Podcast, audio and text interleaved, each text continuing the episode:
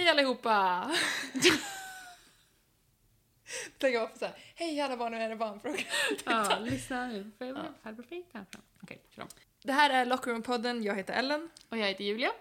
Och idag ska vi prata med ingen mindre än Linda Hörnfeldt, a.k.a. La Linda. Exakt. Och det här är... Det är ju ett lite okaraktäristiskt avsnitt av podden hittills kan man väl säga. Eftersom att vi har varit väldigt, eh, väldigt mycket i sporten och grottat. Och det här är, eh, handlar om sport, men egentligen inte alls om sport, kan man väl säga. Nej, det handlar ju mycket om personliga varumärken och lite influencer marketing. Exakt, för att vi vet att efterfrågan på mer och framförallt bättre rapportering av damidrott är stor och den ökar. Men eh, trots det så går det ju ganska segt hos många mediebolag. Men ehm, samtidigt som det går segt så växer också damidrotten explosionsartat runt om i världen. Och eh, bara för att ta ett eh, närliggande exempel så kom WNBA senaste rating för deras grundserie som är den bästa sedan 2008. Men inte nog med det, ligan hade över 135 miljoner videovisningar på sociala medier.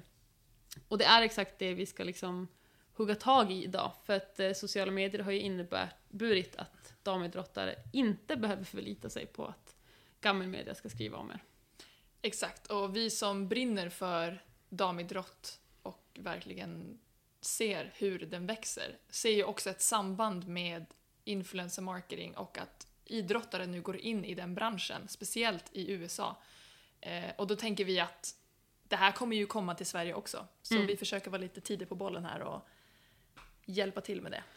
Exakt, och vi har ju några exempel på idrottare som också har starka personliga varumärken. Eh, och med ett starkt personligt varumärke kan man ju också samarbeta med företag och få pengar, så det blir ju en ytterligare en inkomst, vilket ju kan ju vara väldigt värdefullt för damidrottare, men också väldigt värdefullt för sporten. Att liksom växa sin publik, ha nära kontakt med sina fans och så vidare. Så att eh, till hjälp med det här har vi bjudit in Linda Hörnfeldt som jobbar med, ja det får hon väl kanske förklara själv. Ja, jag tänker vi får inte bjussa på allt för mycket nu utan ni får, ni får höra vad hon säger helt enkelt. Mm. Men en sak som vi ska förklara, som vi nämner, jag kallar det nil deals, du kallar det NIL deals. Ja, och det står för Name, Image and Likeness Deals. Och det är ehm, typ USAs sportvärlds motsvarighet till influencer marketing. Alltså att ett företag ehm, använder en idrottare till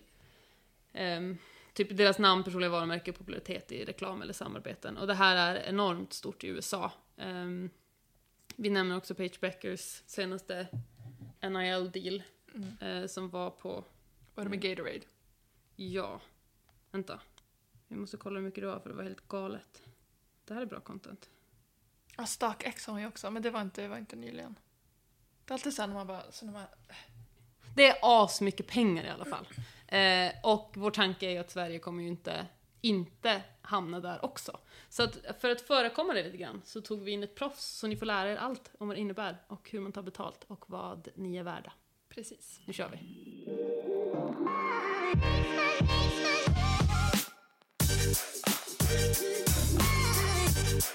Hej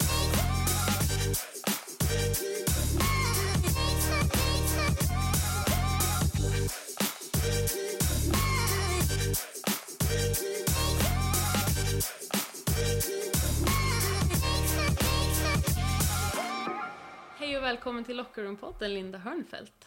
Tack snälla. Vad kul att ha dig med oss. Det här ska bli jättespännande. Det här är inte min vanliga målgrupp. eh, Så att jag blev jätteglad när jag fick frågan, för det här är ju en, helt ny värld. Kul, men du är välkommen in i den för den behöver dig. Mm. Ja, vad skönt! Ja. Det är alltid trevligt att vara, vara behövd. ja. Men innan vi djupdyker, kan inte du berätta vem du är och vad du jobbar med?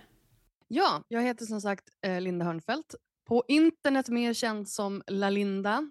Eh, och jag hjälper soloföretagare och influencers att bygga personligt varumärke i sociala medier och därmed sin business. Och det gör jag ju då främst i sociala medier, eh, Meta, och eh, sen via min digitala kurs, eh, digitala utbildning Social Brand Lab. Och jag har ju jobbat med influencer marketing eller influencers på, på influencersidan i typ, alltså det är nästan 15 år. Eh, jag har bloggat i 21 år. Gud, jag är så gammal. Nej, men jag har alltid varit liksom tidig på, på bollen. Eh, jag har grundat en, ett eh, nätverk, en, en branschorganisation som heter Influencers of Sweden eh, som är då en branschorganisation för yrkesverksamma influencers och så har jag skrivit en bok som heter Yrke influencer. Ni ser temat. Ja, ja men eh, vi vill ju prata med dig om personligt varumärke och egentligen influencers också. För det är, Mm. lite det, Mm. det är ju det man är om man jobbar med sitt personliga varumärke och samarbetar med företag.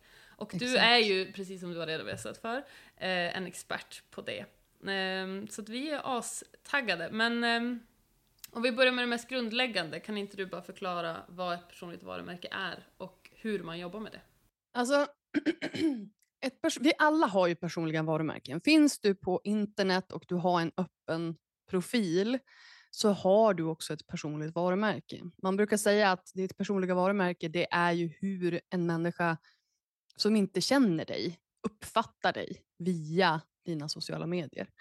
Och eh, det, det kan ju liksom... Det, så här, alla har det. Frågan är ju egentligen bara om du har kontroll på ditt eget personliga varumärke. För att i slutändan så är det ju inte du som äger ditt personliga varumärke utan det är ju mottagaren som, som äger det. Du kan ju göra ditt bästa för att försöka liksom tweaka det här och, och, ehm, så, att, så att mottagaren får de känslor och tankar som du vill att den ska få. Men om du inte gör det medvetet då är det ju en väldigt stor chans att det blir inte som du har tänkt dig.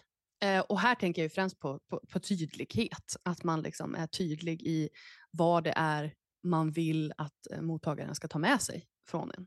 Gud vad intressant, det där har jag aldrig tänkt på. Att det faktiskt är mottagaren som på något sätt äger det eh, varumärket. Det, det var lite så Ja, light, som light äger liksom upp, upplevelsen av varumärket. Alltså vi kan ju kalla det för personligt varumärke eller image eller eh, rykte. Eller, det är ju typ samma sak, alla de.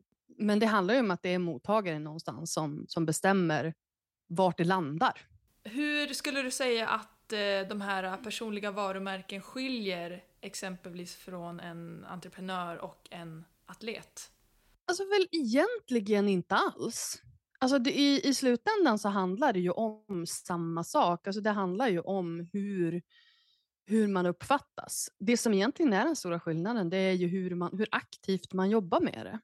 Och därmed eh, hur medveten man är om den, ja, men de tankarna och känslorna som man, eller som man skickar ut dit i världen. Eh, och vad man vill att folk ska säga om en. Vad skulle du säga att ett starkt och, eller varför skulle du säga att ett starkt och pålitligt personligt varumärke är viktigt för en offentlig person? Som ju idrottare är i mångt och mycket. Alltså jag tänker någonstans att det handlar ju om, om dels handlar det ju om business, såklart. Om du inte ska göra business på ditt personliga varumärke och är en offentlig person på ett eller annat sätt, då kanske det inte spelar så stor roll. Men vad jag ser nu, det är ju att alla offentliga personer, från sångare, skådespelare, influencers, politiker, jobbar mer och mer med sitt, sin offentliga Ehm, bild, vilket ju är det personliga varumärket. För att det är ju liksom, i det där, det är ju, det är ju ens trovärdighet som helt och hållet ligger i det där. Så att det är ju det som är det viktiga, att förmedla sin historia och skapa ett förtroende hos sin publik. Har du något bra och tydligt eh, exempel på någon svensk atlet som är väldigt bra på att använda sitt liksom, personliga varumärke i sina sociala kanaler? Eh, faktiskt en person som har gått min kurs, får jag, får jag, får jag säga. Eh, Hedvig Lindahl som är eh, målvakt i eh, svenska eh, fotbollslaget. Eh, och numera börjar spela i Djurgården, va, tror jag. Jag läste ett inlägg från henne häromdagen. Um, alltså jag tycker att hon har jobbat under EM till exempel nu som var nyligen. Så jobbade hon så himla bra med sina sociala medier att ge en bild bakom kulisserna. eh, på hur, hur tankarna går, vad man känner. Nu hade hon skrivit bara häromdagen så hade hon skrivit ett inlägg för att eh, de gått så bra. Vad är det allsvenskan? Gud, nu säger jag saker jag vet inte riktigt om det Ja, vi är inga fotbollsfantaster. Men vi, spelar- vi vågar inte heller ta Nej, gift på inte det. jag heller obviously. Men jag gissar, jag, jag skulle inte tro att hon har liksom gått till någon så här division 3-lag. Utan jag gissar att det är allsvenskan. Eh, och jag är ganska säker att det är Djurgården hon spelar i. Skitsamma, de första matcherna hade inte gått så bra. Eh, och hon hade fått eh, ganska mycket skit för det.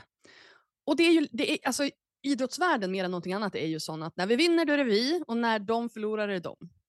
Eh, och det får hon väl också känna av i ett sånt här läge. Eh, att ja, men det, blir, det kan bli lite hårda ord när det inte går som fansen vill.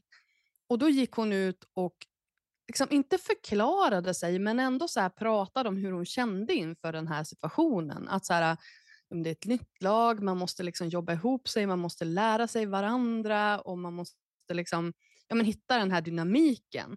Plus att de då hade, de hade flyttat för hon hade spelat utomlands förut och bla bla bla. Så att det var liksom, man fick se människan bakom. Eh, vilket jag tycker var extremt bra och eh, eh, det gav ju för, förståelse för den situationen som hon befinner sig i. Mm. Hon gjorde väl ett ganska uppmärksammat uttalande efter EM också. Ehm, med allt hat hon fick utstå då. Mm, Eller missminner jag mm. mig? Ja.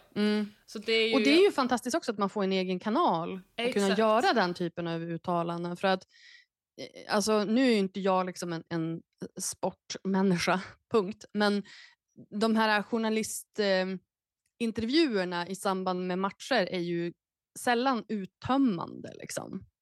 Det är så här, hur känns det? Hur gick det? Hur var det? Och, och då blir det inte så här, då är det inte läge att ta mikrofonen och så bara, jag vill faktiskt prata om hur jag har mått på sistone. Nej. Nej, exakt. Nej. Men jag tänker att det är i likhet med, det finns eh, Naomi Osaka, alltså tennisstjärnan.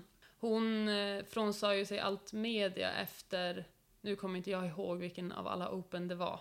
Eh, Men det gjorde hon ju genom att bara lägga ut, alltså precis som Hedvig, typ en screenshot på Notes-appen i telefonen. Mm. Och så här, Mm. tala om att jag kommer inte göra media därför att jag mår inte eh, psykiskt bra av det och så vidare. Så att hon fick ju mycket kritik av det, men det var ju framförallt viktigt för henne att ha en egen röst i det och den Exakt. behövde hon inte förlita på en extern part. Alltså hon behövde inte be någon annan att förmedla den. Mm. Det är ju det som är hela grejen med sociala medier. Det har ju gjort eh, det egna ordet mycket mer demokratiskt. Man behöver inte ha någon annan längre som faktiskt förmedlar vad man vill säga och riskera att den personen liksom vrider och vänder på orden som den vill. Utan man kan säga det som man själv vill på en direkt kanal ut. Liksom. Och det, det tycker jag är sjukt häftigt. Det var väl samma sak med Simone Mm. Biles. Biles, ja. Biles, ja precis. Ehm, eh, gymnastik. Ja, när hon USA, va? skippade sista i OS. Mm. Ja, precis. Ja. Exakt. Och, och då kunde hon också gå ut och liksom berätta själv. Och sen får ju tidningarna ta uttalandet från sociala medier. Liksom. Då behöver man inte göra, alltså, det behöver inte vara en så här, nu ska jag göra en sit down med Oprah. Liksom, utan man gör liksom det på, på sitt eget sätt.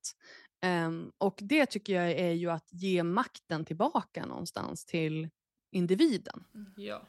Och vi, vi ser ju nu att för kvinnor har ju det här varit, haft en enormt stor betydelse när det kommer till uppmärksamheten inom idrott. Därför att vi vet att mediefördelningen är inte rättvis eller jämställd på något sätt. Männen får en mycket större del. Eh, Men det här har ju betytt att eftersom att efterfrågan är större än den del vi faktiskt får i media så har ju de kunnat ta jättestora steg på sociala medier och föra sin egen talan där. Och ehm, vi vet nu att damidrottare är några av de största vinnarna när det kommer till NIL deals som det heter, alltså name, image and likeness deals. Och det innebär att företag och varumärken kan använda en idrottares namn eller personliga varumärke och popularitet i typ reklam och samarbeten. Så kort sagt det influencers är, men med ett annat namn. Ja, för det här är ju gamla typer av spons sponsordeals. Ja. Eller hur? Alltså, jag menar, det, det där ser vi ju hela tiden när Julia Roberts är ansikte för Lancome. Liksom. Alltså, det där är ju supervanligt. Ehm, men just det här att det görs då också på och det här är väl den stora skillnaden om man tittar på historiskt på både idrottare men även skådespelare, eh, artister. Så att sponsorskap har ju hänt långt tillbaka. Eh, men då fick man ju förlita sig på, återigen, en tredje part som skulle, eh, där, där faktiskt de här bilderna skulle kablas ut. Så att det här sponsorskapet fick eh, luft under vingarna och syntes någonstans. Nu har ju alla de här personerna egna kanaler där de kan göra den här reklamen så att den kommer ut. Men det, blir ju också, där blir ju också skillnaden mellan sponsorskap och reklam. För spons sponsorskapen är ju, förlitar sig på att då exponering ska se, ske i andra kanaler med, medan när du lägger upp det i dina egna kanaler då är det ju reklam. Eh, och det är ju liksom den stora skillnaden och varför, hur man då håller isär sponsorskap och, och, och reklam. Och Sverige ligger ju väldigt efter USA vad det gäller de här eh, NIL deals och de här olika lösningarna när det gäller både atleterna och företagen. Jag menar vi ser i USA är det på college-nivå otroligt vanligt att man får sådana här deals och kan liksom eh, tjäna pengar på, på sitt brand. Eh, men i Sverige är vi inte riktigt där vad det gäller idrottar, idrottare och i idrotten. Mm. Hur tror du att den här branschen kommer kunna utvecklas i Sverige framöver? Ja, alltså you tell me. eh, nej, men jag är inte insatt just i, i eh, atlet, eh, liksom, branschen, sportbranschen. Men jag menar, vi ser ju redan eh, att idrottare används som reklampelare i olika fall. Det är väl bara det att återigen skillnaden är att exponeringen nu sker i personens egna kanaler snarare än i annonsörens kanaler eller i eh, tv-reklam eller vad det nu kan vara för någonting. Jag menar, det är ju en jättestor eh, marknad. Nu är det väl främst liksom träningsinfluencers eh, som tar de platserna. Men jag menar, det, det, det är absolut en outforskad marknad för väldigt många. Mm. Och sen är det ju inte säkert att alla vill använda den såklart för att såklart. ofta så, man börjar ju inte med idrott för att tjäna pengar på sitt varumärke så utan man gör det för Nej. att man älskar sin idrott. Men sen kan ju det här vara någonting som man adderar eftersom att man, man skapar ett bra varumärke. Speciellt om man eh, är i en klubb där man kanske jobbar mycket med projekt och viktiga frågor och eh, sociala projekt och sådana saker så skapar man ju ett starkt varumärke. Absolut, och så sen så tänker jag också att det kanske behöver, eh, alltså nu vet inte jag hur, hur, hur det är inom elitidrotten, men jag tänker att inom väldigt många idrotter så, finns det, så är det inga, det är inga feta checkar som man får eh, från liksom klubbar eller, eller vad det nu är för någonting. Man kan ligga på en toppnivå och ändå inte få in speciellt mycket cash. Och då är ju det här ett sätt att liksom addera eh, pengar till, till kassan istället för att behöva ta ett vanligt jobb på sidan av som kanske mer distraherar från, från det man faktiskt vill göra. Och jag tänker också att just för kvinnliga idrottare så kan ju det här verkligen bygga sporten också. För att man, man skapar liksom en plattform där man får mycket följare och då blir de intresserade av idrotten också och då växer liksom idrotten. Ja. Så det är, ju, det är ju verkligen win-win för alla. Mm. Ja, ja, ja. Herregud. Alltså, jag tänker till exempel på Jon Olsson eh, som ju var jättestor inom oh, gud, vad heter Jag bara trickskidor, det är inte rätt ord. Eh, vad, vad heter det? Man hoppar med skidor och snurrar och har sig. Skidhopp. Eller var det, var, det, var det snowboard han åkte? Jag tänker bara på så X Vet ni vem jag pratar om? Men jag vet vem du pratar om. Ja. Ja men han åkte ju, åkte han snowboard eller, eller skidor och så hoppade han och trixade och hade sig. Ja. Han var inom vintersport kan vi säga. ja. det, är så, det är så specifika vi blir. jag, bara, jag får lägga in en liten speaker emellan. Ja. Bara, Jonas som gjorde det här. ja. eh, nej men i alla fall. Han, och jag menar, han tjänade säkert skitbra pengar på det, men jag typ visste ju inte om att sporten existerade innan jag började följa honom på Youtube. Och då inser man att ja, men det här är en sport, det ser ju kul ut. Eh, och så, och jag menar, jag har ju börjat typ cykla mountainbike för att jag har sett andra influencers göra det. Så att jag menar, det, det, det är ju, man får ju upp ögonen för väldigt mycket som man kanske inte visste fanns eller inte var för en själv. Um, för att man ser andra göra det. Och kan man, får man då även se den personen vara en vanlig människa och inte bara se den personen springa 100 meter eller simma liksom butterfly eller vad det nu heter. Fjärilsim heter det. eh, eh, då, då blir det ju också mer tillgängligt, tänker jag. Att man får se att det finns ett liv utanför det, utanför prestationen. Exakt. Och jag tror att det är en stor del i att eh, damidrotten i USA verkligen har växt senaste kanske fem åren har det verkligen, alltså kurvan har gått spikrakt Vad kul uppåt. att höra. Och det är för att det är så många, eh, nu pratar jag främst inom basketen då, som har otroligt starka varumärken och har stora plattformar. Mm. Och det, alltså basket, basketen har gått framåt så mycket i alltså, folk som kollar på den och Ja. investeringar som görs och företag som faktiskt fattar att okej men det här är någonting vi borde lägga pengar på för Mm. att vi kommer få det tillbaka. Exakt, och det blir som en cirkulär grej av att de har en stor plattform, de belyser sporten, sporten får större uppmärksamhet, klubbarna och eller spelaren får kontrakt så det blir mer pengar, även om de ibland kanske går till en individ så kommer det ändå lyfta, så man syns mer och mer och mer och det där bygger ju som Absolut. Det På. bygger ju alla delar av, av sporten och Mm. individen. Exakt. Men om vi ska liksom ehm, ner lite på så här nitty gritty där du är Mm. eh, fullkomlig expert så eh, Inte sport menar du? Försöker dra exempel bara. Eh, eh. Exakt. Exakt. Nej, jag men, kan eh, Foppa, vi kommer från samma stad. Du bara Zlatan. Han vet ju. Zlatan. Ja. Ja. jag hade tänkt dra Zlatan-kortet men grejen är den att han behöver ju typ inte jobba med sina egna sociala medier. Plus att han är helt totalt värdelös på ett annonsmärke. Så att jag vill typ inte...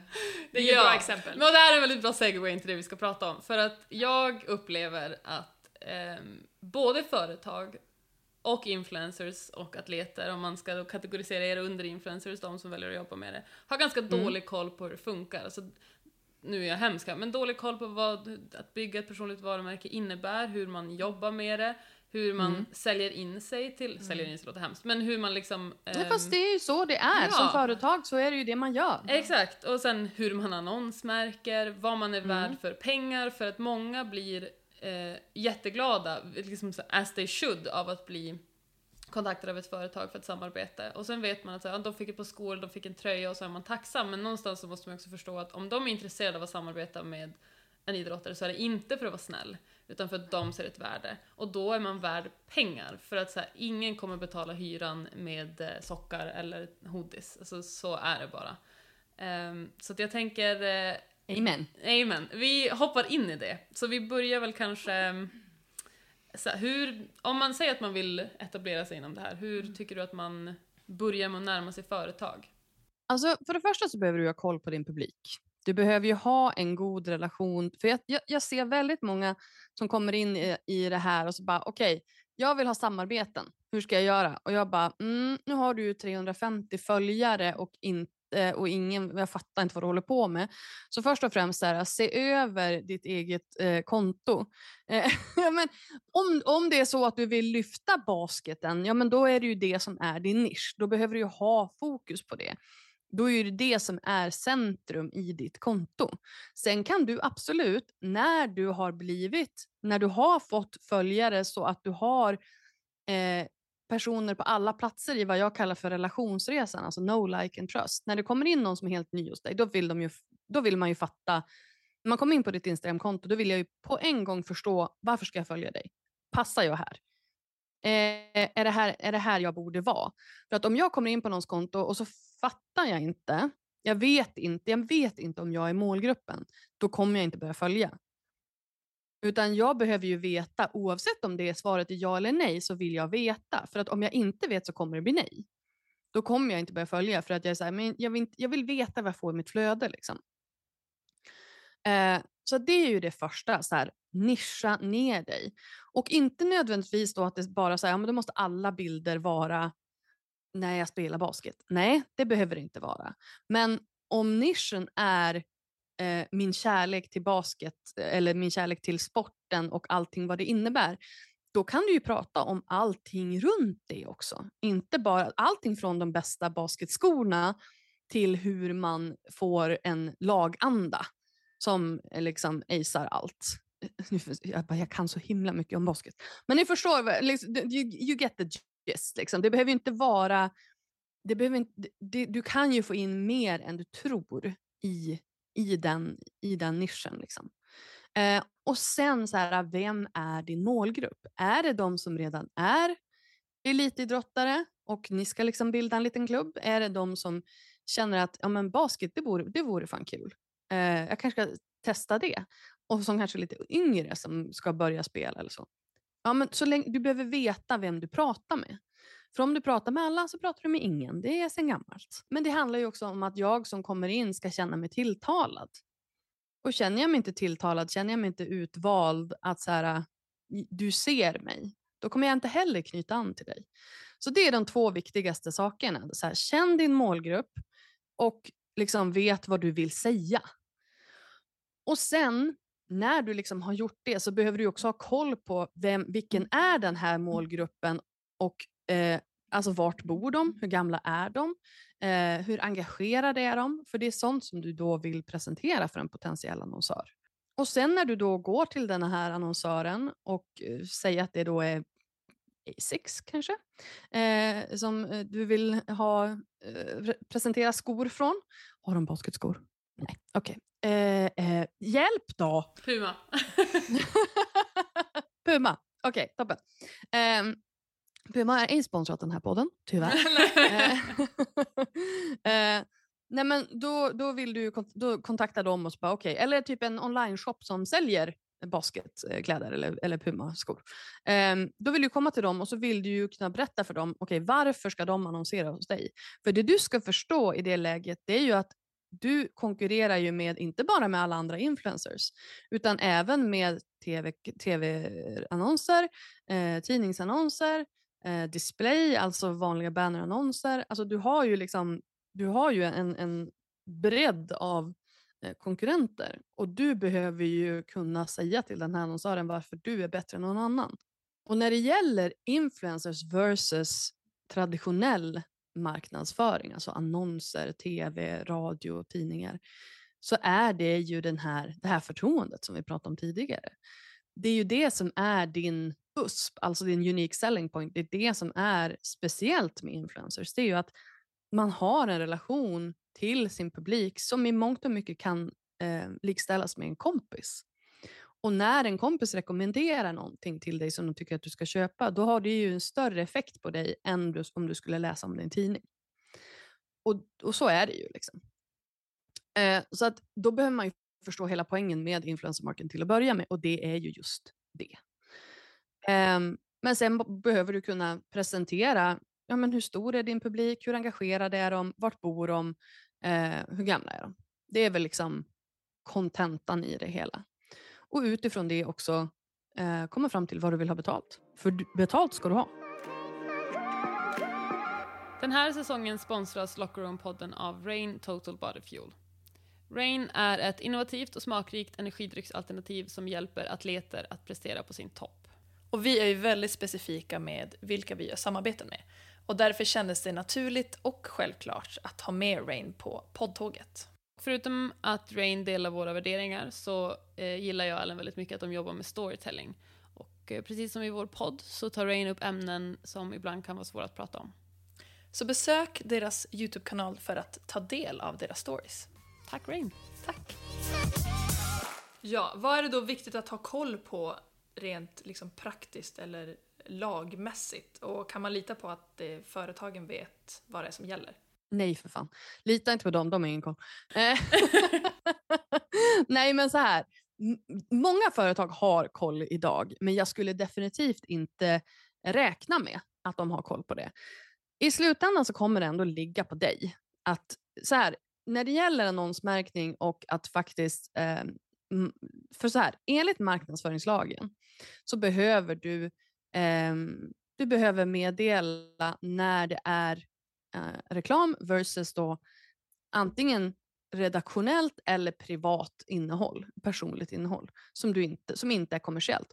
Om det är kommersiellt så ska det annonsmärkas. Och det är så här, ja, vad betyder det då? Jo, har du fått eh, betalt antingen i pengar, produkter, resor, vad det nu är. Det, det spelar ingen roll riktigt vad det är för någonting. Men har du fått ersättning på något sätt eh, för att göra det här så ska det annonsmärkas. Um, och det behöver du då, då och det, det, det räcker inte med typ i samarbete med, utan det ska stå reklam, annons, reklamsamarbete, annonssamarbete. Det måste framgå att det är betalt. Var det svar på frågan? Jag kände att jag lind, virade in mig själv där.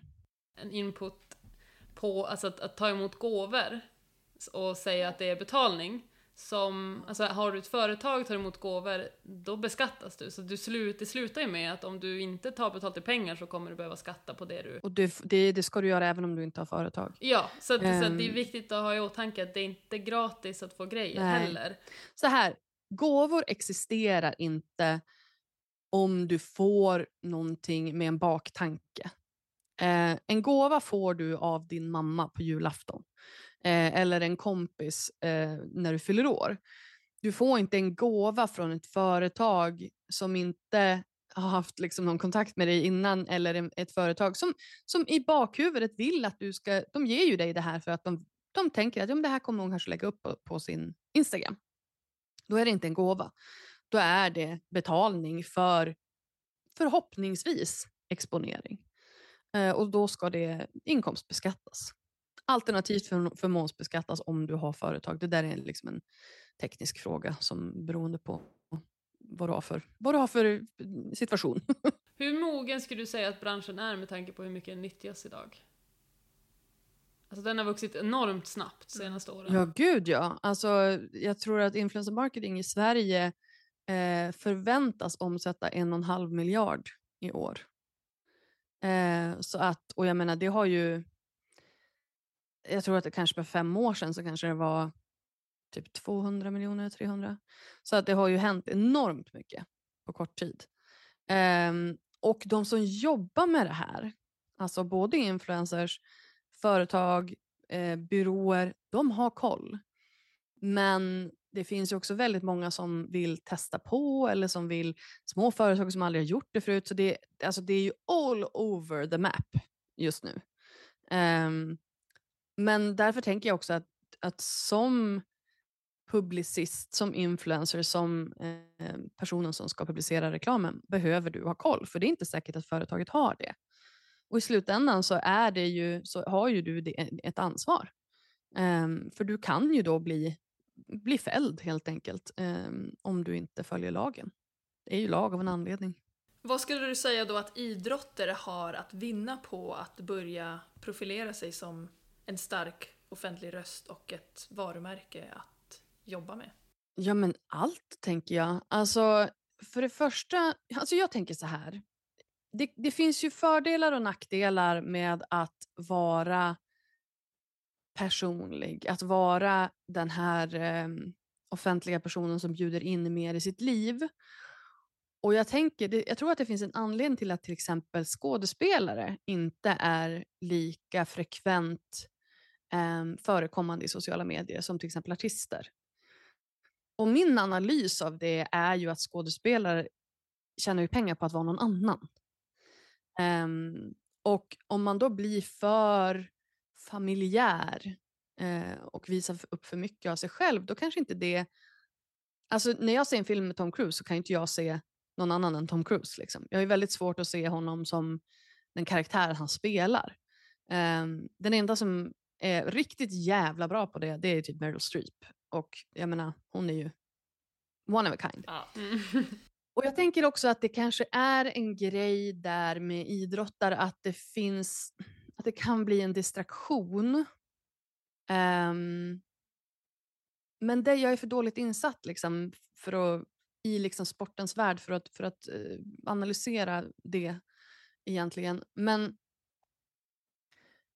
jag tänker ju bara så att en, en, mer exponering, en närmare relation till sin publik är ju sällan någonting negativt. Utan det skapar ju bara mer engagemang kring personen, kring sporten. Um, och i, i, i liksom efterdyningen av det även med sponsorer, annonsörer. Um, så det är ju det är som vi sa tidigare, det blir ju liksom en, en positiv cirkel.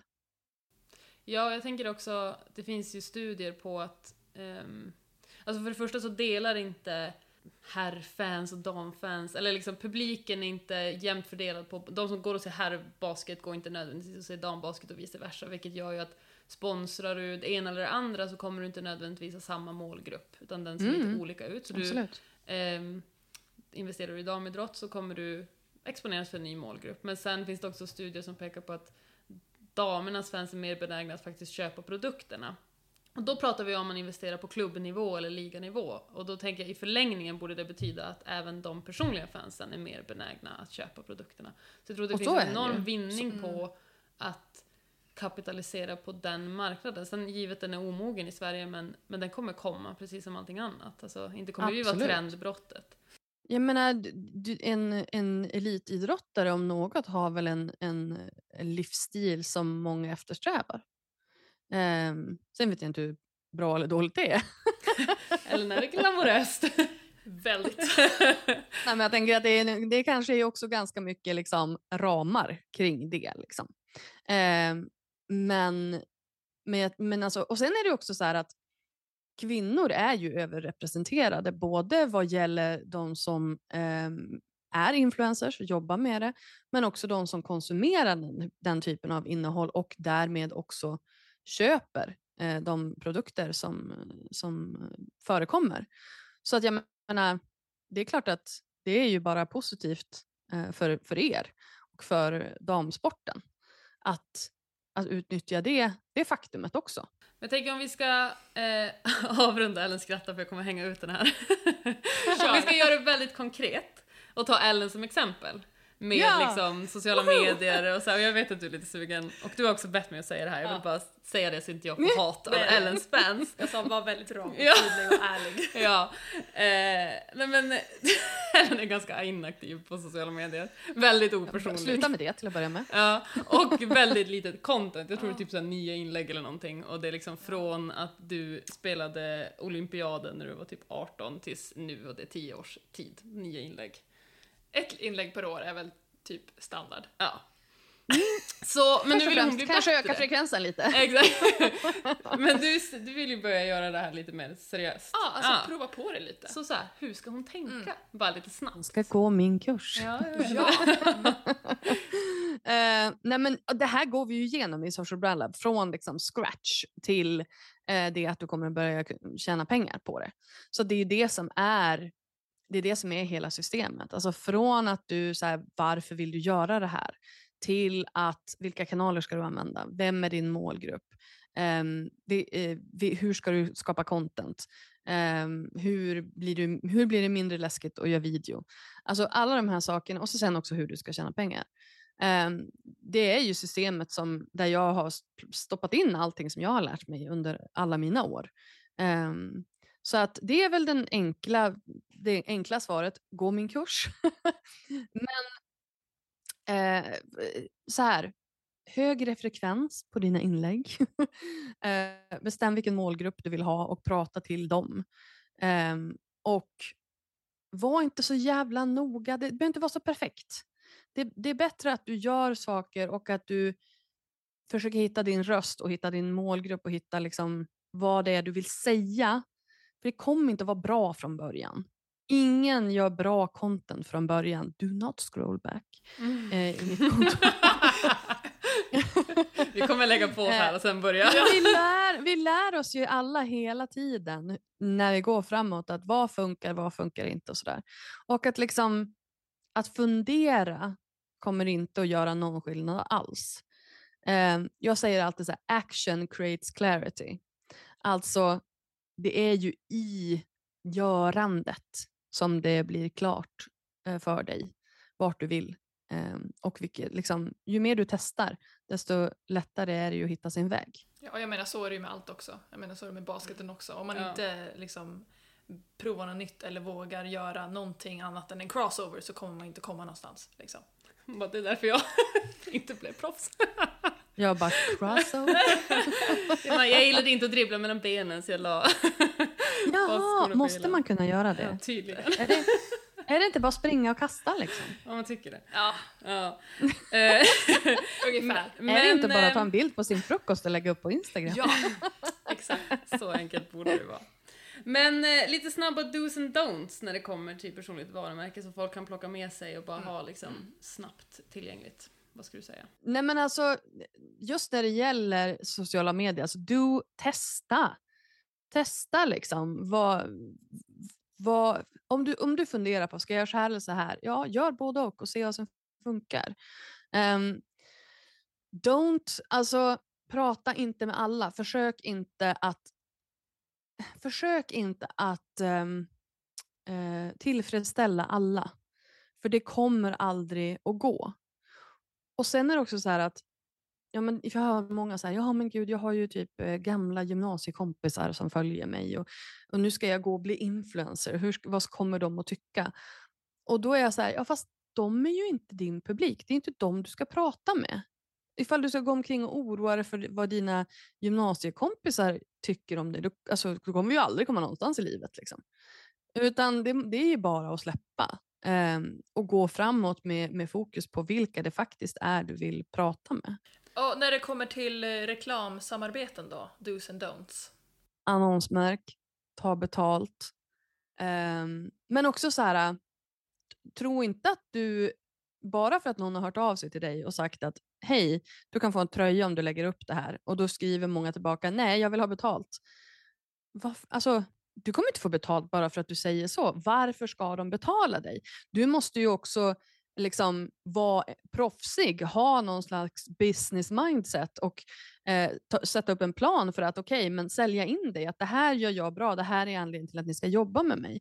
Bara för att någon ger dig en gratis tröja betyder inte det att du har några rättigheter till att, att få betalt, men det betyder ju att de finns på, deras, på, din, på deras radar, så sjabbla inte bort det, utan försök istället att vända det att vet du, jag kan erbjuda det här och det här och det här, det kostar det här, är ni intresserade? Jag vet jättemånga som har vänt eh, samarbeten på det sättet. Så att liksom var proffsig. Ska du ha det här som ett jobb så måste du behandla det som ett jobb. Jättebra tips. Och du nämnde din onlinekurs, men jag tänker att den är värd att tipsa om igen. Och även din bok. Om man vill testa på det här och se är det här med influencerlivet någonting för mig så har jag en gratis nybörjarguide. De sex första stegen till att bli en framgångsrik influencer som man hittar på lalinda.se influencerguide. Så då kan man komma in i min värld lite den vägen. Det tycker vi alla som är lite sugna på att bara känna på vattnet ska göra. Så att Ja. man får en bra introduktion. Jag tänker att det är en möjlighet att marknaden är omogen. För nu kan vi lära alla rätt direkt. Ja, och, ni, och så får man hemskt gärna följa mig på Instagram, @lalinda. Ja. väldigt bra och väldigt informativt content. Tack! Tack så jättemycket för att du har gästat oss. Ja, Jag har lärt mig otroligt fick- mycket. Ja, Vad kul! Tack för att jag fick vara med. ja men Lycka jätte- till. Ja men, ja du får, vi återkommer ett halvår så får du lämna Ja, betyg på Ellen. Utvärdera. Ja. Nej men eh, följ Linda överallt och tusen tack igen, det har varit så lärorikt. Tack.